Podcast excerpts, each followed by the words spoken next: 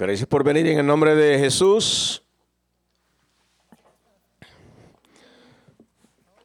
Hoy es un día frío, mojado, es temprano. ¿Cuántos de ustedes llegaron aquí con sus niños el día de hoy? No muchos, pero hay bastantes. Pongan atención, padres. No es tan fácil como parece. Esta mañana completamos, concluimos nuestra serie Promesas y Poder. Dios siempre hace cumplir sus promesas, no necesariamente en nuestros planes, pero sí hace cumplir sus promesas y sus planes. El título del día de hoy es Compromiso. Saquen su, su programa y van a ver que el tema de hoy es el versículo 15 de Josué 24. Escoge hoy a quien servirás. Estamos llegando al final del, del libro de Josué. Y a Josué le preocupaba que el pueblo cayera en la idolatría por la influencia de los cananeos que quedaban donde ellos vivían. Y si caían en idolatría, podrían entonces perder la tierra prometida.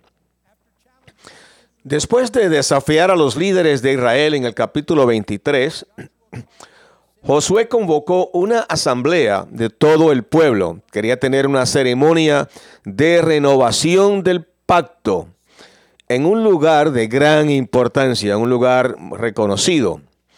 Y vemos entonces en Josué 24, versículo 1. Entonces, Josué convocó a todas las tribus de Israel a Siquem, incluidos sus ancianos, sus líderes, jueces y oficiales, Así que vinieron y se presentaron a Dios. ¿Cuán, cuán, cuán frecuentemente nos presentamos ante Dios? Y no era Josué el más importante, era que estaban en la presencia de Dios y que Dios los estaba escuchando. Entonces, ¿qué pasó en Sechem? Es donde Dios primero prometió la tierra a los descendientes, de Abraham. Pero es también donde se construyó un altar, ese altar lo hizo Jacob, al Dios de Israel, e instruyó a su familia a deshacerse de sus ídolos, de todos sus ídolos. Entonces, este lugar representaba la relación de Israel con Dios. Era un lugar muy importante para el pueblo de Israel y representaba entonces una relación de Dios con sus ancestros. Josué usó varios argumentos para animar al pueblo a comprometerse de todo corazón con su Dios. Él ya está al final de su ministerio y de su vida, y entonces él quería hacer esto antes de que él se fuera. Era como su discurso de, despedida. Él le recordó la bondad de Dios.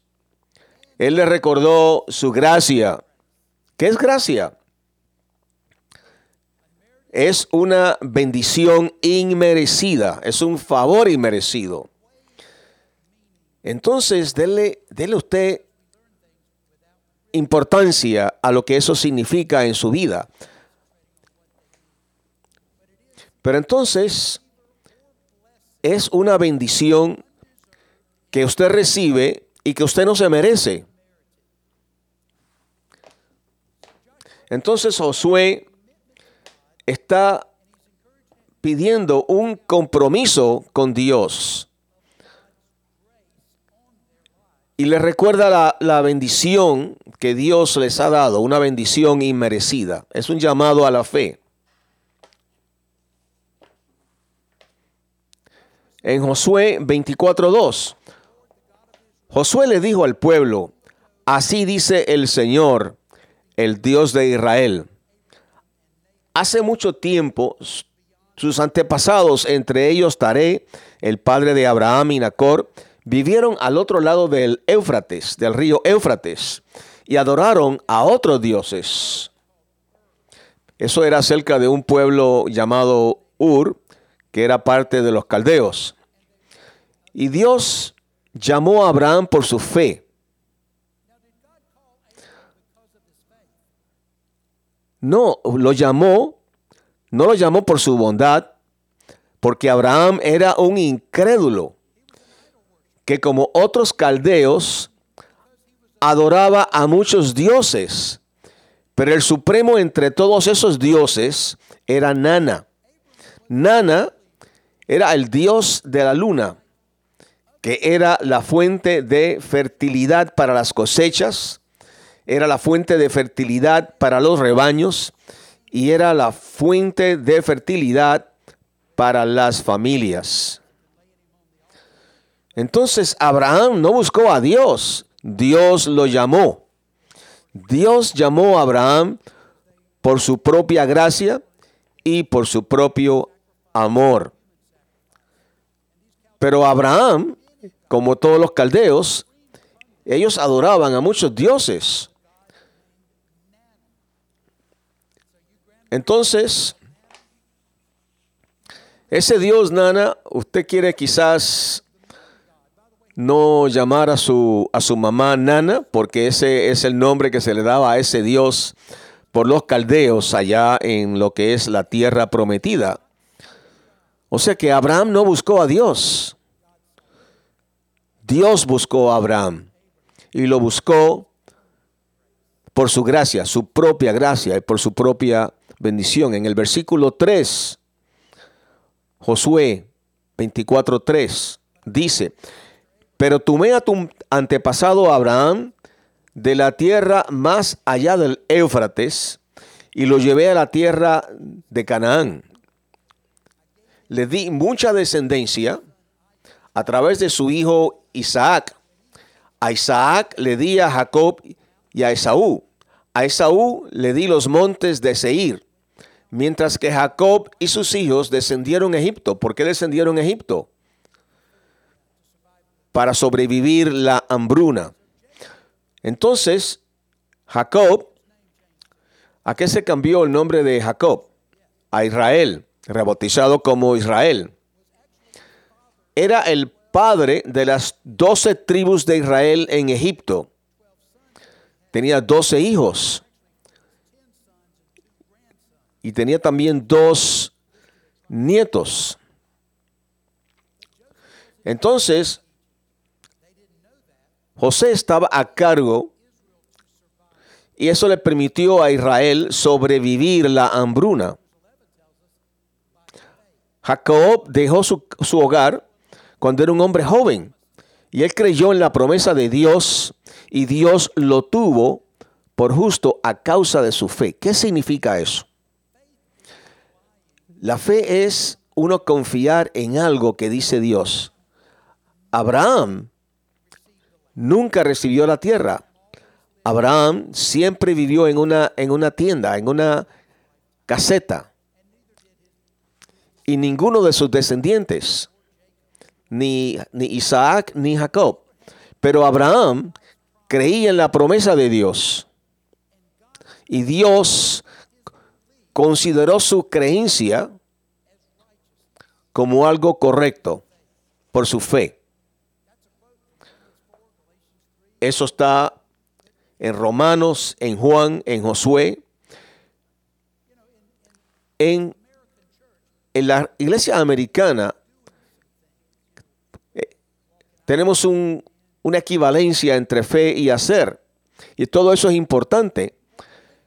Pero cuando usted realmente llega al fondo, la fe no es otra cosa que creer en Dios. Usted ha recibido promesas de Dios, igual que Abraham, que su hijo murió por su pecado en su lugar. Usted no estaba allí. Eso es mucho que creer. Y por eso creer en la muerte de su Hijo, del Hijo de Dios, Él ha perdonado su pecado y lo ha adoptado en su familia. Y usted puede tener una experiencia porque ha recibido el Espíritu de Dios. Pero hay un lugar en la eternidad, otra vez, por fe.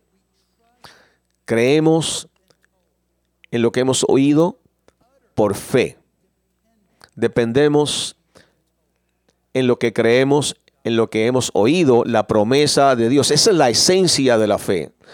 Confiar en Dios. No es nada más. Confiar en Dios. Entonces usted puede, no es sobre ti, es sobre Dios. Dios te dijo algo y usted depende de eso que usted oyó. Como Abraham fuimos invitados a una relación con Dios. Él le hizo las mismas promesas, no porque éramos buenos, no porque hicimos algo para merecerlo, pero porque Dios es bueno y Dios nos ama. Entonces esta es la pregunta. ¿Ha respondido usted al llamado de Dios a la fe? ¿Estás respondiendo confiando en Él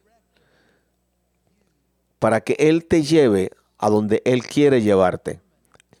Dios determinó tu camino por tu creencia, por tu fe. Eso es todo lo que es. Debe de haber más quizás. No, no hay nada más. Esa es la fe, la creencia de lo que Dios nos dice, la promesa de la promesa de Dios. Pero ahora usted tiene que vivir en la forma en que Él nos dirige para ir en la dirección que Él quiere que vayamos. Eso es la conversión a la libertad. Otro resultado de la gracia de Dios es convertirse a la libertad. Egipto se salvó del hambre gracias a José. Pero muchos, después de la muerte de José, de José los gobernantes egipcios fueron amenazados por los judíos, por lo que los esclavizaron. Pero mucho después de la muerte de José, se habían olvidado inclusive su nombre, los, los, gobernantes egipcios se sintieron amenazados por los judíos porque eran muy prósperos, tenían una tierra que cultivaban y sencillamente crecieron y crecieron y crecieron, por lo que entonces los egipcios estaban nerviosos y decidieron entonces buscar una forma de controlarlos y para controlarlos los esclavizaron. Eso está en Éxodo 3, 7, 9 y en Salmos 105 del 16 al 25.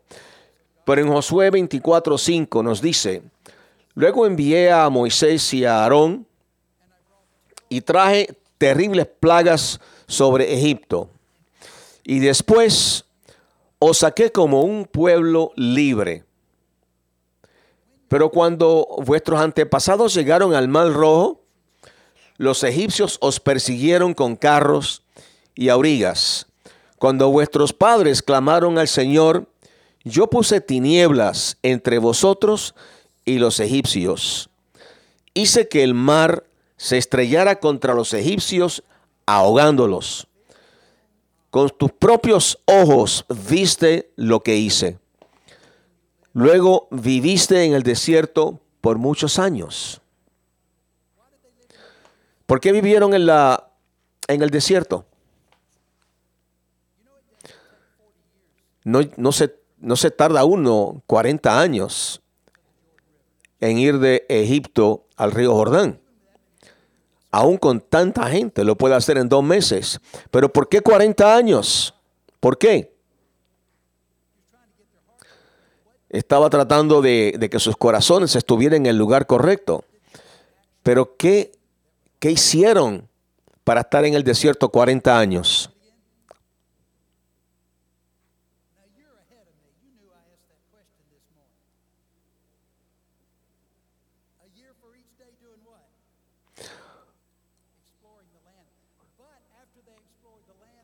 un año por cada día explorando el desierto. Pero era que no creían que podían derrotar a la gente que vivía en la tierra prometida. Eran 40 años por los 40 días que exploraron. Y Dios mató a todos en esa generación. Pero los, los otros 10 exploradores murieron inmediatamente. A través de su poder, Dios liberó a Israel de la esclavitud, los protegió y les proveyó. Algunas veces se quejaban, no les gustaban el maná, se quejaban del agua.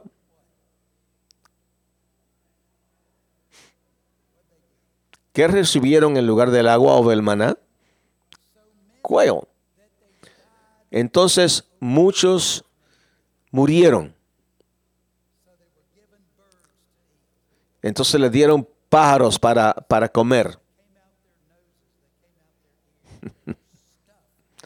Comieron tantos pájaros que murieron. No estaban contentos con el maná. Pero si pudieran dar un paso atrás y mirar lo que estaba pasando, se daban cuenta que se les estaba proveyendo. Tenían agua cuando lo necesitaban, tenían comida, el maná, tenían lo que necesitaban. ¿Se da usted cuenta que también hemos sido liberados de la esclavitud, del pecado, por la fe? Antes de que seamos vueltos a nacer, no podemos resistir el pecado. No teníamos la fuerza para resistir el pecado.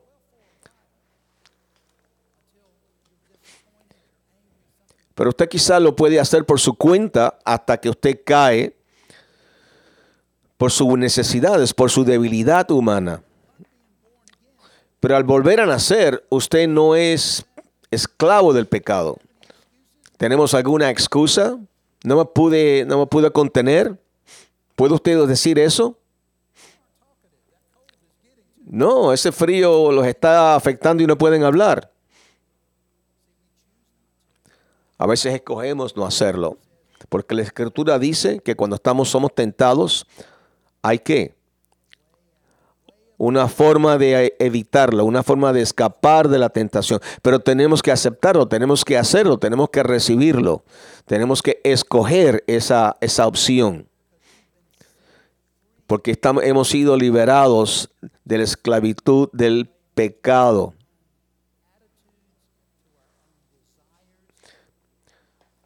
sobre la libertad que ha recibido por la gracia de Dios, libertad del pecado, libertad de Satanás, libertad de la necesidad. O sea que estamos protegidos de los ataques de, de Satanás. Tenemos la armadura de Dios para evitar los ataques de Satanás.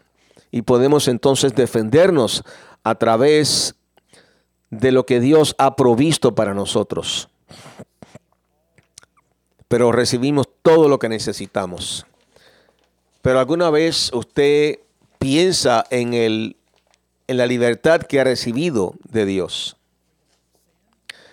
del pecado, de Satán, libertad y de la necesidad. Otro resultado es adicional de la gracia de Dios, es la conquista de la tierra prometida. Finalmente, los traje a la tierra de los amoreos, al este del Jordán. Pelearon contra ti, pero yo los destruí delante de ti. Te di la victoria sobre ellos y tomaste posesión de su tierra. El rey Balak de Moab le pidió al malvado profeta Balaam que maldijera a Israel. Pero Dios lo obligó a bendecirlos. Eso está en números 22, 24. Cuando cruzaste el río Jordán y llegases a Jericó, los hombres de Jericó pelearon contra vosotros, así como los amorreos, los fereceos, los cananeos, los eteos, los gergeseos, los heveos y los jebuscos pero te di la victoria sobre ellos y envié terror. ¿Quién tiene una, una traducción diferente de terror? Un avispón. Los ¿Será verdad que Dios envió avispones? ¿Alguna vez los ha picado un avispón? Son grandísimos y hacen, hacen huecos en la tierra. Y puede ser que Dios envió avispones, pero eso, es no, eso no es lo que la mayoría cree. Que algunos creen que el avispón es sencillamente el resultado de la picadura del avispón.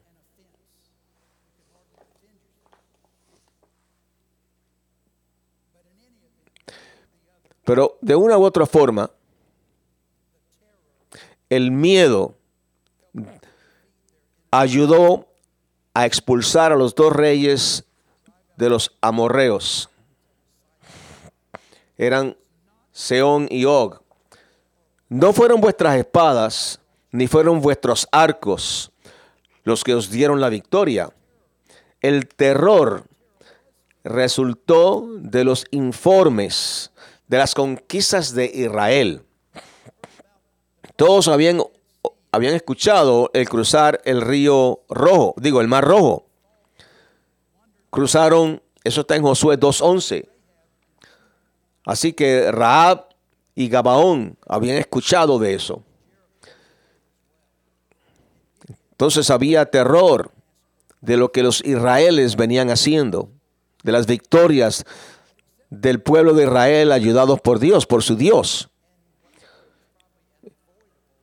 Y yo pienso que Josué es, derrotó a todos los ejércitos, pero no era por su, no era por su valor, no era por su, era por, era porque Dios los ayudaba en la batalla.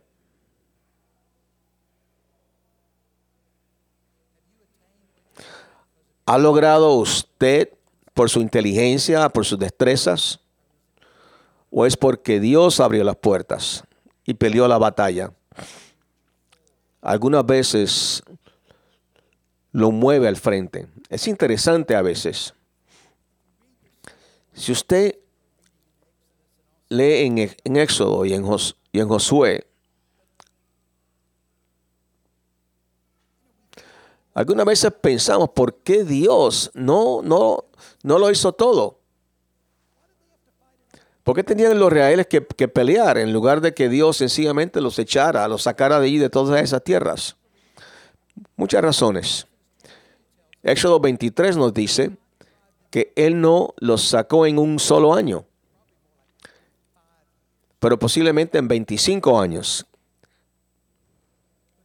Porque en verso 19 dice que si él los hubiera sacado a todos, a todos los cananeos, que la, tierra, el, el, terreno se hubiera llenado de, de maleza y que los animales salvajes hubieran entonces entrado a todas estas ciudades, y hubiera sido entonces mucho más difícil conquistar la tierra.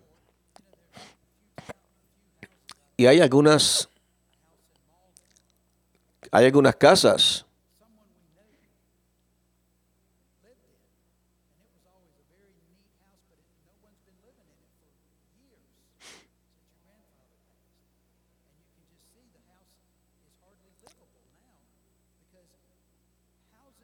Hay una casa en Molding que en un tiempo era una casa que estaba en buenas condiciones, pero la casa fue abandonada, está abandonada, no vive nadie en esa casa y ahora la casa no, no es habitable.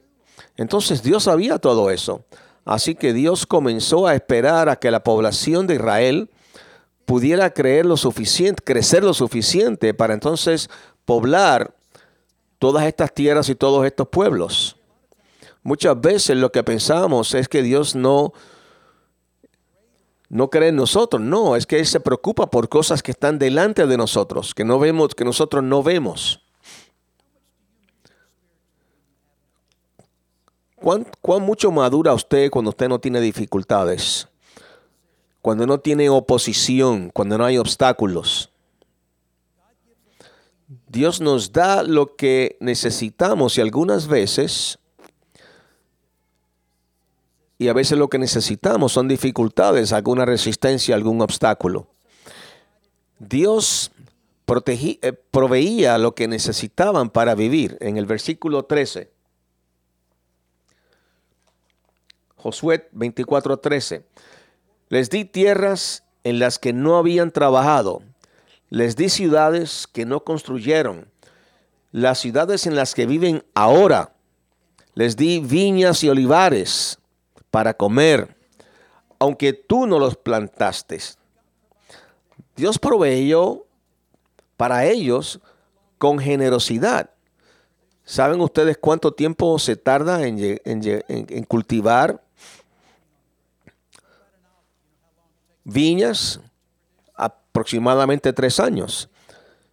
Igual que los olivos, los olivares, se tardan tres años en crecer para poder producir. Así que Dios en su gracia también les ha dado su tierra prometida, no el cielo, porque eso viene después. Después de acabada esta vida, Así que Dios les, les dio lugares que estaban preparados, que estaban ya produciendo cosechas. ¿Cuántas veces ha provisto Dios por ti? Y usted no tuvo que hacer nada, solamente llegar. Eso es gracia, esa es la gracia de Dios.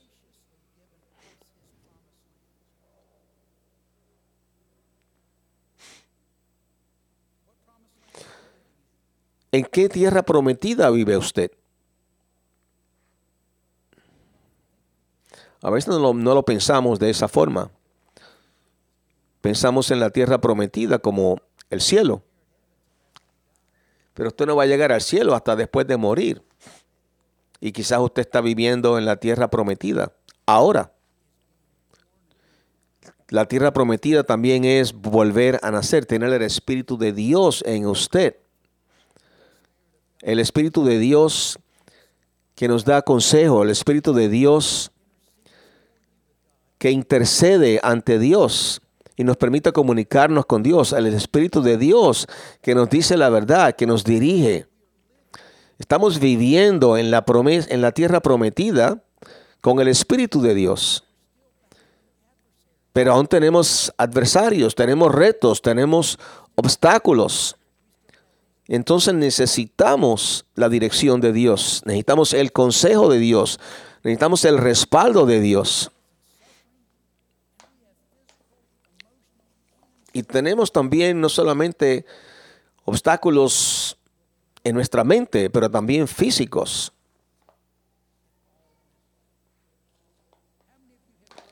¿Cuántos de ustedes han crecido espiritualmente frente a las tentaciones y dificultades que todo está bien. Todo está floreciendo. ¿Cuántos de ustedes viven en esa forma? ¿Y cuántos han llegado a pesar de tiempos malos? ¿Alguien ha crecido en tiempos difíciles? Sí, tiene que crecer en tiempos difíciles. Y tiene que agarrarse en tiempos difíciles. Pero usted reconoce que la tierra prometida en que usted vive es la que Dios le ha dado por gracia. Y que de todas las promesas que ha realizado en llegar al día de hoy. El compromiso de Dios también nos lleva a rechazar los ídolos mundanos. Así que teman al Señor.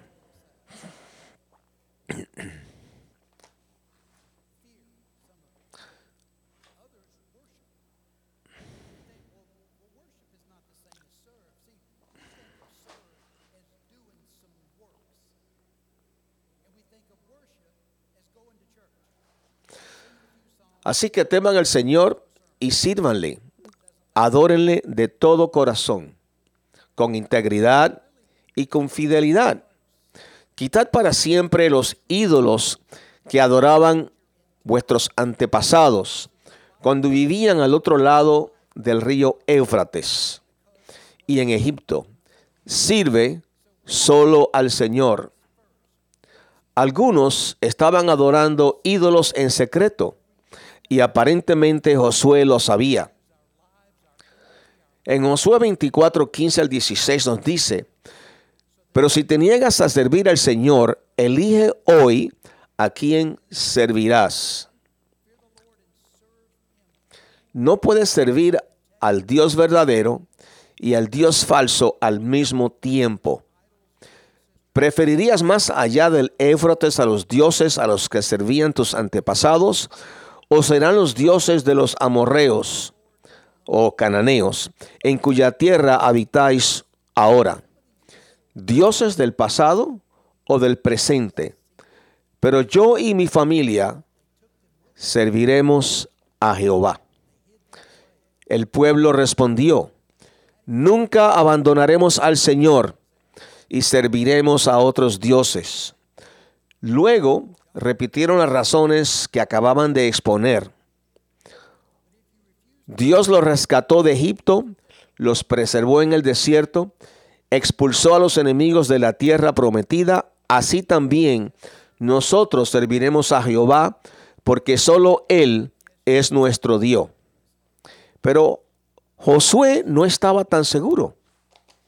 Entonces, Josué advirtió al pueblo, ustedes no pueden servir al Señor porque Él es un Dios santo y celoso. Y eso requiere lealtad absoluta si es desleal. Él no perdonará tu rebelión y tus pecados. Si abandonan al Señor, y sirven a otros dioses, Él se volverá contra ustedes y los destruirá, a pesar de que ha sido tan bueno con ustedes. José cuestionó el compromiso de estas personas, advirtiéndoles que aunque Dios había sido bueno y misericordioso con ellos, no debían asumir que Él pasaría por alto sus pecados.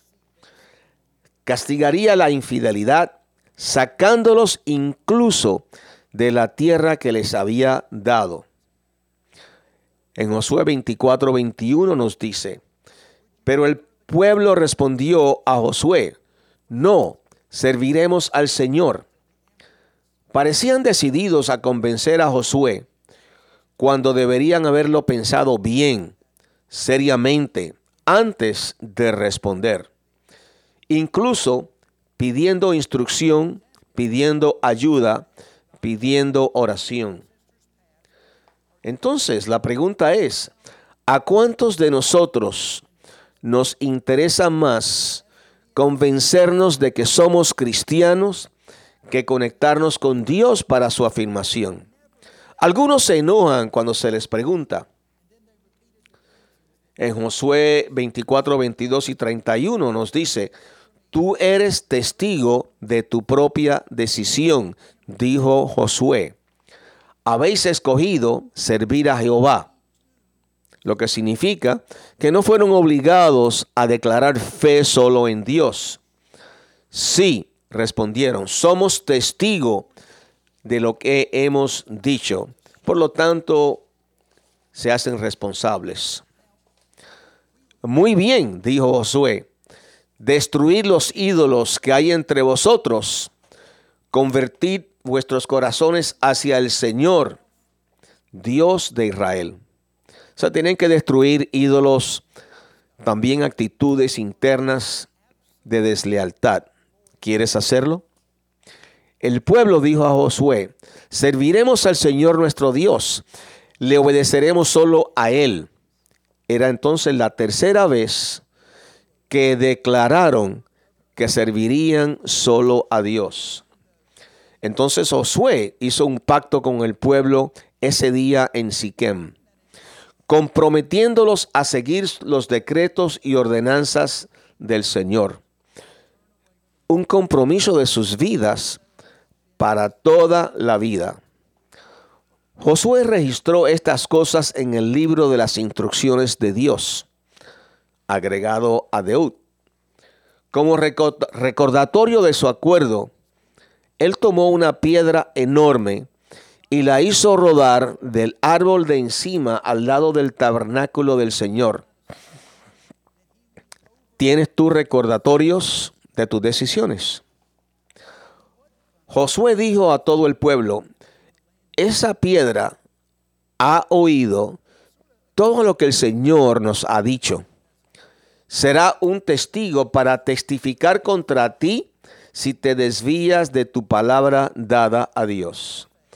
Entonces, Josué envió a todo el pueblo a sus propias tierras, las tierras adjudicadas. Después de esto, Josué, hijo de Nun, el siervo del Señor, murió a la edad de 110 años lo sepultaron en la tierra que le habían asignado, en la región montañosa de Efraín. El pueblo de Israel sirvió al Señor durante toda la vida de Josué y de los ancianos que le sobrevivieron, los que habían experimentado personalmente todo lo que el Señor había hecho por Israel. Influencia de personas que experimentaron a Dios más tarde se desviaron hacia la idolatría y la inmoralidad, las herramientas de tentación más comunes de Satanás. Entonces, la pregunta es, ¿te, comprometerás a adorar y servir solo a Dios? ¿Harás un pacto de tu vida? Vamos a memorizar el siguiente versículo que está en Josué 24:15. Pero si te niegas a servir al Señor, elige hoy a quién servirás. Pero yo y mi familia serviremos a Jehová.